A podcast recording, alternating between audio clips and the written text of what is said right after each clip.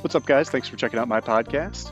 Uh, I'm going to use this podcast to talk about kind of a variety of my interests uh, logic based decision making, uh, extracting value, uh, kind of game theory, everything around that, and kind of in spe- specific topics of, you know, trading, playing poker, uh, sports handicapping, crypto, uh, computer programming, data analysis, kind of what my experience is in all of these different fields.